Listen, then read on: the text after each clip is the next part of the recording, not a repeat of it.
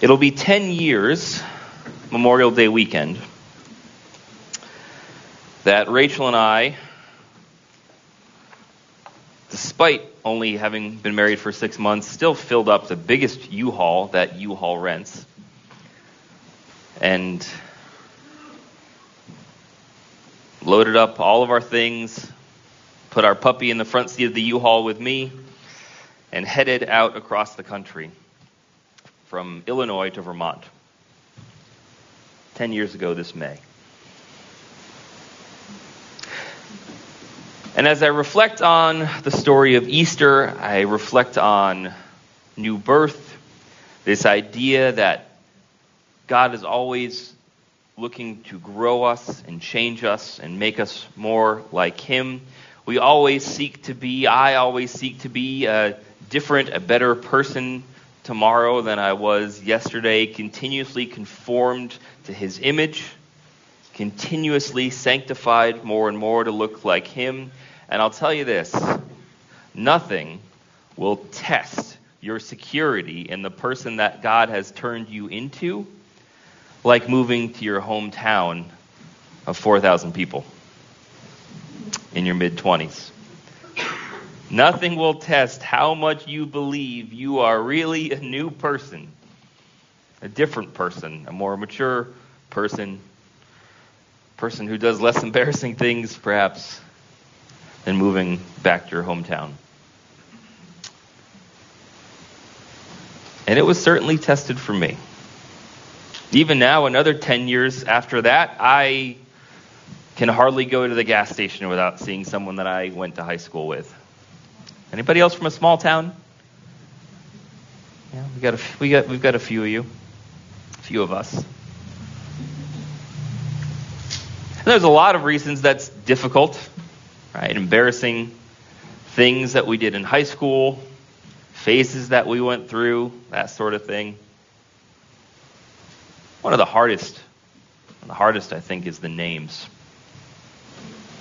The names that we've been called. I was at uh, my wife Rachel teaches violin. She runs a violin program at a, a small elementary school in the town of Sheffield, Vermont. It's about 20 minutes north of us.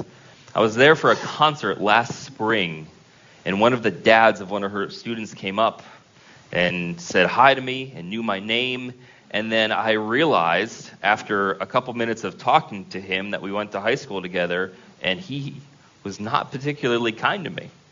And I don't know if he even remembered this, but I remembered the names that he used to call me walking down the hallway in school. Most of which I couldn't say in church if I wanted to.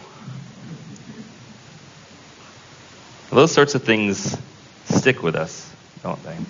And as adults, adults, the name calling kind of goes away right? It's not the same, especially elementary school and then into middle school. And name calling is big at those ages. And you might have some people in your life or that you work with or that you know. Not that it doesn't happen, but it doesn't happen quite as much as it does. But we still struggle with that, don't we, as adults? I think as adults, we often call ourselves more names than other people do, right? It's this idea of what is my identity? How do I see myself? How am I defined? That sort of thing. I don't have to tell you that names are important in the Bible. Identities are important. We see, obviously, the most famous example is Abram and his name being changed to Abraham, symbolic of the new purpose in life that God is giving him. But this idea of identity what we're called, what we're known by. And some of you, I'm sure, many of us, have been known for things, have known, been known by names that we would really like to leave in the past. Sometimes we struggle with that because we feel it's unjustified. We feel that we are called a name, we are given an identity that we don't deserve. And that's really difficult. On the other hand, sometimes we're given a name and an identity we do feel we deserve. And that's even harder to let go of when it's a negative identity. We struggle with that. Whether it's justified or not in our eyes, however, we need to realize and we need to recognize that those negative identities are not the identities and the names that God gives us. And so, what we're going to be talking about today, I'm just going to tell you where we're going to end up, and then we'll walk there, is releasing that, letting go of that. My prayer, as I prayed for this service throughout the week, was that for as many of us as needed, that injustice that was done in the form of identities and names would be made right. We're going to begin that by doing the same and looking at uh, one of what's become one of my, my favorite stories in the New Testament. We're going to be in John chapter 20 this morning, if you'd like to turn there in your Bibles.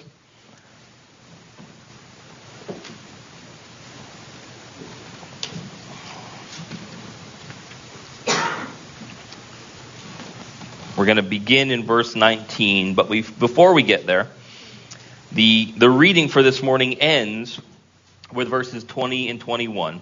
And it's, it's interesting, this isn't the end of the book, but John gives us this little disclaimer about the purpose of his book. It says this in, uh, in verse 30 Now Jesus did many other signs in the presence of the disciples, which are not written in this book, but these are written so that you may believe that Jesus is the Christ, the Son of God, and that by believing you may have life in his name. So, John gives us right here this disclaimer of while you're reading my book, there's two reasons to read this. And essentially, what he's saying is if you come to my gospel, if you come to this writing with any agenda other than these two things, you're in the wrong place. And those two things are that we believe that Jesus is the Christ, and that by believing we have life in his name. If you're an old time Nazarene, this is what John is saying. John is saying, This book is written so you can be saved and sanctified. Right?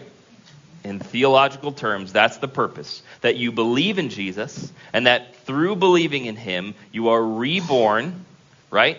We're, we're immediately taken back to the conversation with Nicodemus of new birth, new life, that you may have life in his name. And so if we come to this book with anything other than those two, if we look for any message other than those two, we're looking in the wrong place. And it also reminds us that he was very particular about what he included. And that's important for a lot of discussions. It's especially important this morning that the details matter.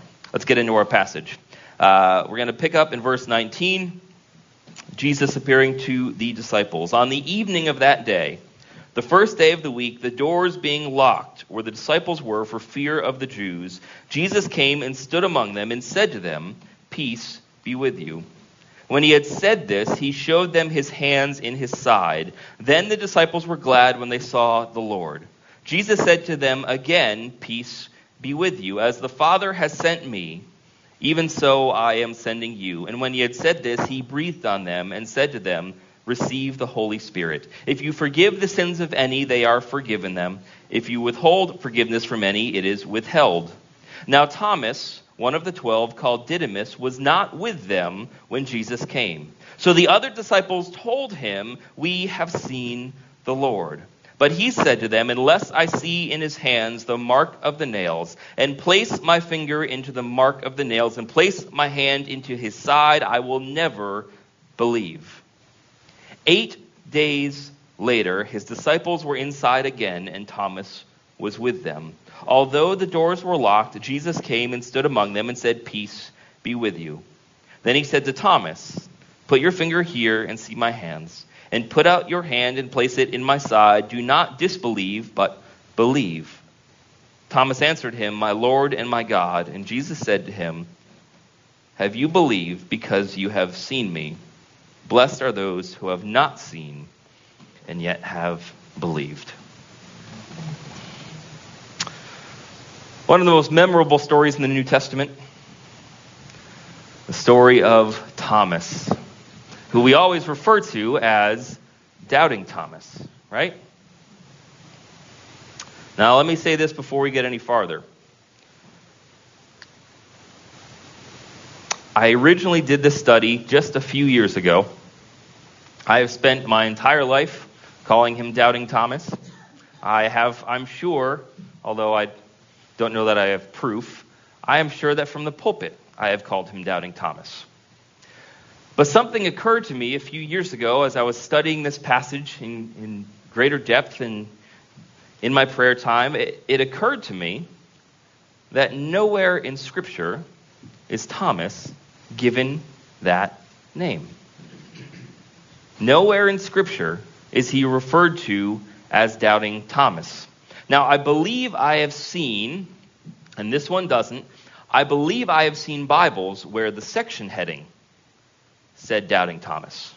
Does anybody happen to have one? Does anybody's Bible say doubting Thomas in it? I believe I found at least one one time, which is a good reminder that, in case you didn't notice, section headings are not in the original text. right? So be careful with those. Your section headings are a sermon. It's not the Bible. Right? They're not bad. They're helpful. It helps us find the stories. Not bad, but not scripture. I realized, man, it doesn't say doubting Thomas anywhere. But if you if you never read a Bible and just spent a lot of time in church, not recommended, but if you did that, you would think the Bible said doubting Thomas. Because we say it like it's scripture. I have been in so many, and this really bothers me now that I've done this study, but I've been in so many church services where either the preacher or even people yelling it out from the crowd, when anybody mentions Thomas, someone yells out, doubting Thomas, right? Or someone's reading a list of disciples and they throw the doubting in there, right? You've got Simon Peter, you've got James, you've got doubting Thomas. Throw it in. But it never says it. And then I looked a little further and I realized even more than that, this passage gives him a different nickname. Do you realize that? The twin. It's the word Didymus. Growing up, when I, when I quizzed on this in high school, when I quizzed on the Gospel of John, back in, was that 2002? I know, what, really long ago for some of you. When I quizzed on this, the, the NIV portions we had at the time, it was Didymus, which is tricky because it just sounds like a random Greek word. I always assume, even when I quizzed on it and studied this um, in, in depth, I just assumed that that was a Greek name or an Aramaic name, and we had the English and we had the. But no. The word the name Didymus, it means the twin. So I began to think about it and realized wait a second, not only have we made up a name for this poor guy, and it's an insulting one, not only did we make up a name, but the, the word, the Bible, actually gives him another nickname that none of us remember unless we've studied it. And I began to think that that might be a problem. So then I began to study more and think about well, what is then the purpose of this nickname? Because John is pretty clear, as we began with, that of what the purpose of the book is, and he's also very clear that he could have written a lot more. He specifically chose stories and specifically told those stories in such a way that it would enable us to both or either believe that Jesus is the Christ and that by believing have life in his name. So, why did he include that? And it's interesting, John actually does it twice. There's another passage where he refers to Thomas as the twin. It's back in John chapter 11. You can turn there if you want, you don't have to. This is the death of Lazarus. And so Lazarus becomes ill. I'm just going to summarize. They send word to Jesus. It says Jesus loved Martha and her sister and Lazarus. Um, so he, I won't get into it. It's a funny passage because when he heard that Lazarus was ill, he stayed where he was two days longer, which doesn't make any sense. Um, but that's a different sermon. So then, then they go, and the disciples, uh, let's, um, where do we want to start reading here? uh, then let's, let's go verse 7. Then after this, he said to the disciples, Let us go to Judea again. The disciples said to him, Rabbi, the Jews were just now seeking to stone you, and are you going there again? Jesus answered, He talks about 12 hours in the day. Uh, he says, Our friend Lazarus has fallen asleep. Uh, the disciples say, If he's fallen asleep, he'll recover, etc., etc., etc. He ends verse 15 with, But let us go to him. And then here's our verse. So Thomas, called the twin, said to his fellow disciples, Let us also go, that we may die with him. Now, when we first read that, this isn't looking better for Thomas, right? He's kind of playing into the sort of doubting, sort of pessimistic image that we've always had of him. But as I compared these two passages side by side, I realized this. In this passage, Jesus announces that they're going to Lazarus. All of the disciples, right? All of the disciples said to him, and we're not given the quote, it just says the disciples, plural, said to him, The Jews were just now seeking to stone you, and you're going to go there again. So we assume there was some sort of conversation there, right? The disciples didn't just all in unison say the exact same words. That, that sort of thing doesn't happen, right? So there was some sort of discussion there. And then we get the quote from Thomas saying to the fellow disciples, Let us also go that we may die with him. And so Thomas isn't the only one in this passage that's upset or thinks it's a bad idea to go to Lazarus. All of the disciples think it's a bad idea. We just get the, tw- the quote from Thomas, who's called the twin. And then if we flip back to our original passage, we realize this. We all know and have heard so many times that Thomas said, I won't believe until I see. To summarize, right? Thomas said that. But look at the rest of the disciples. Do any disciples believe before they see? No. Right? The women see Jesus and they go back and report it. And look what it says. On the, I'll just read the, the first four verses. Uh, on the evening of that, of that day, the first day of the week, the doors being locked, where the disciples were for fear of the Jews, Jesus came and stood among them and said to them, Peace be with you. When he had said this, he showed them his hands and his side. Then the disciples were glad when they saw the Lord. So the disciples weren't glad when they heard that Jesus was raised from the dead from the women. They were glad when they saw it, when it was presented to them physically. So the reality of the story is that all of the disciples required physical proof of the resurrection. And so when we get to the end of this, and Jesus is talking to Thomas, and he says to him, Have you believed because you have seen me? Blessed are those who have not seen and yet have believed. He's not talking to Thomas. I've always read that as Jesus talking to doubting Thomas. But he's talking to all the disciples. So here's what we realize John is a storyteller. When we look at the beginning of the gospel, we don't get a genealogy. We don't get a bunch of dates. We don't get the circumstances. We don't hear about a census and who ordered the census and where Joseph was from. We don't get those details. We get a philosophical story, a narrative of sorts. That's the way John writes. So then we begin to understand how he's using Thomas as a literary character. Thomas is the guy that says what everybody else is thinking. Thomas is the guy that expresses what everyone else is feeling. Say, well, if he's the twin, who's the other one? Right? That's the, that's the really the question. If he's the twin, who's the other one? Now, I've heard people say, um, the belief was that Jesus and Thomas really looked alike, and so he was called the twin because he and Jesus looked similar, and that's why Judas had to identify Jesus in the garden because anybody else could have accidentally grabbed Thomas, and it had to be one of the, the disciples that identified Jesus so they knew it was the right guy and they didn't accidentally arrest.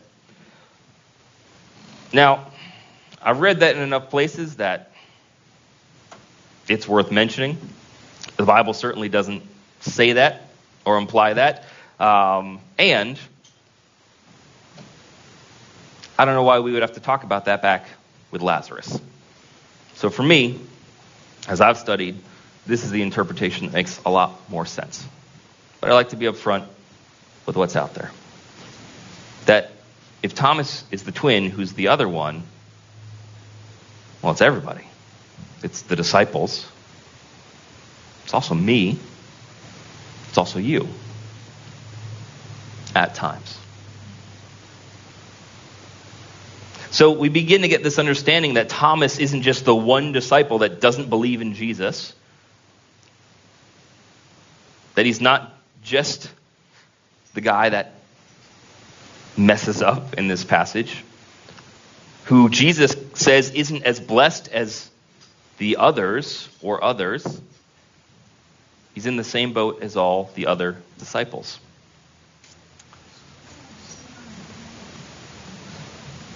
Now, there's a lot we can do with just that, but here's how I want to look at it this morning. Thomas wasn't named Doubting Thomas by the world. It wasn't, it wasn't high school bullies. It wasn't pagans, it wasn't evil people that named him that, it was the church. And what we have to realize is that our humanity has this, we are bent to defining people, other people and ourselves, by our worst moments. It's, it just, it's, it's a natural it's a natural, just instinctual thing that, that those are the things that, that stand out. We are so quick to name and define people, ourselves and others, by their times of weakness, by, by the mistakes, by their faults, by the things that they are least skilled in.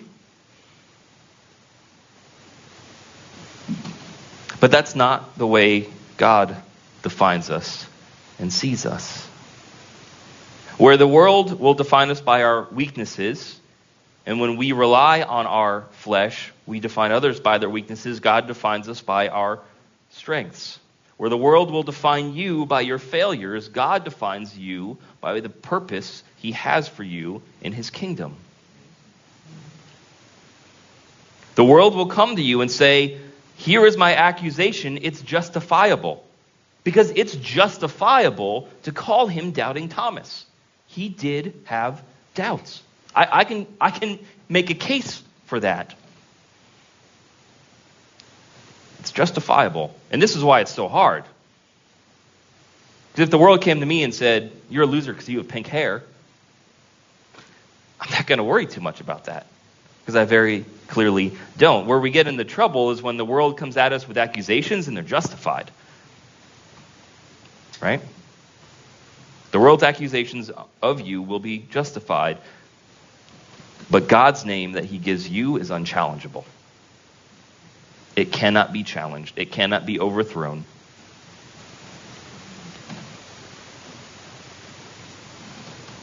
Last one the names and identities the world has for you will be earned. I didn't deserve to be treated the way I sometimes was growing up, but I earned most of those. I was a socially awkward kid. I earned those titles. God's names for you are given. They're bestowed upon you. It doesn't make them any less real. In fact, I would argue that it's the opposite. God's name for you is given to you.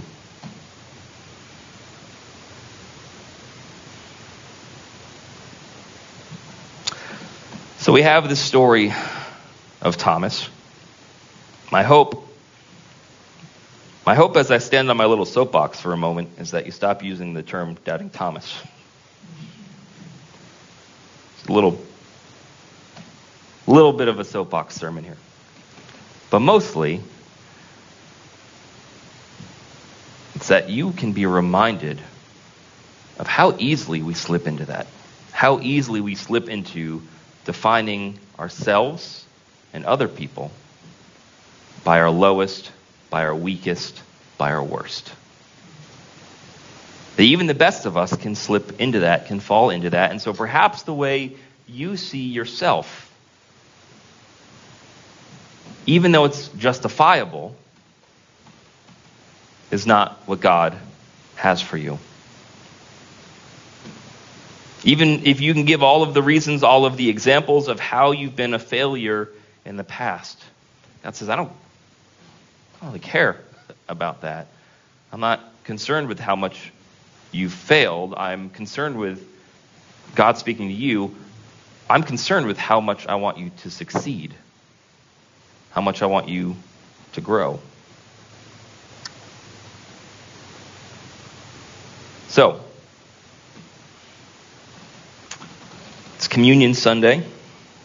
We're going to do something a little bit extra. If we could have our ushers come. There's a lot of reasons we celebrate communion, and I'll never say all of them in one service because then you'd be way too hungry by the time we actually got to it. One of them, one of the reasons we take communion is this. It's tangible and it's physical you hold it in your hand and you taste it in your mouth. And though it's often just a small, just a small morsel, it provides sustenance, it provides nutrition. And so, in just a few moments, as you all come, you'll receive the cup, you'll receive the bread, you're going to receive something else as well. Um, on either side, there's going to be one extra person, and they've got some little name tags that I made up. And they're different. There's a handful of, of different ones in there. And you don't get to pick, although I went back and forth on that. And it says on it, hello, God's word says, I am. At least I think that's what it says says something very close to that. God's word says, I am. And then there is something written on it. I'll say this every single one of these is something that applies to everyone in this room. Every single one of them is true for every single one of you. So, and that's and it's scriptural and it's solid. So you're not allowed to take one and say this doesn't apply to me. You might want to, and I hope that you get one that you want to say this doesn't apply to me because then God can challenge you in that.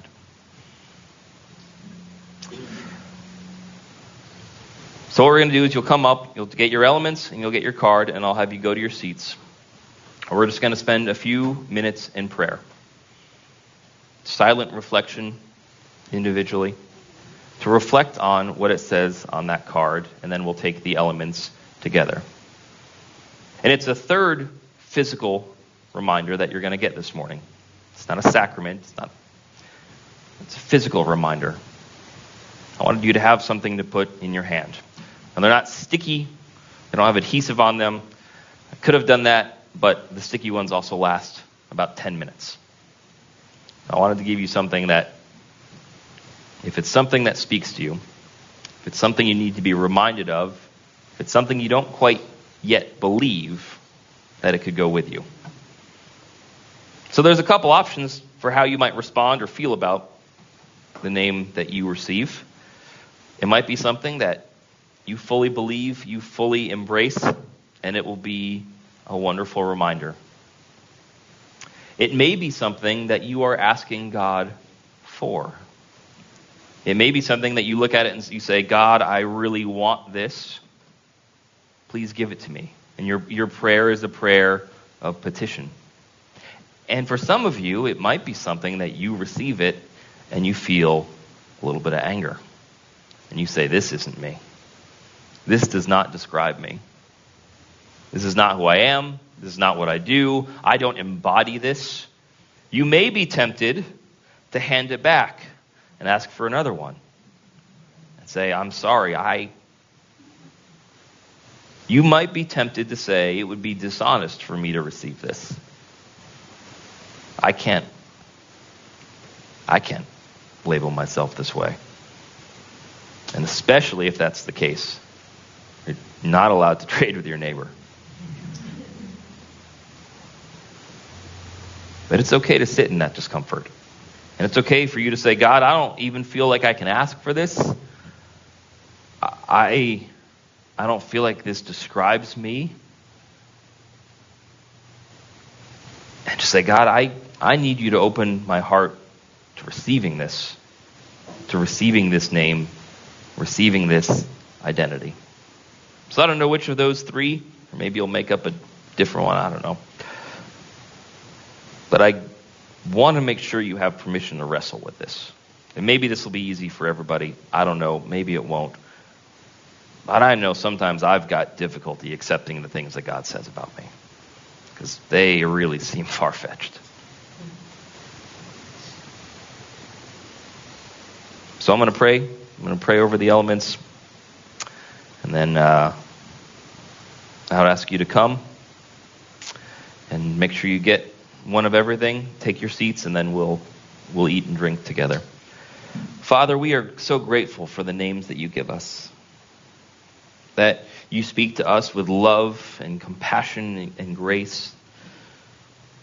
We're grateful, Lord, that when we encounter you, when we meet you, when you come into our lives, we become new. We become people who once were one way and now we're another. We're something different. We are not who we were before. And as much as those old names and identities try to follow us and chase us and drag us back to where we were, we know, Lord, that there is hope for new life. That we can be more than what we were. That if we weren't loved, we can be loved. No matter how much we've done, we can be forgiven. That none of our identities are strong enough to stick when you wash us clean. So, Lord, as we take some time in these moments to allow you to speak, I don't know what messages you have. This is where I stop preaching and let you take over completely. I pray that we'll be open. Whether you want to challenge us or assure us this morning, I pray that our hearts be open.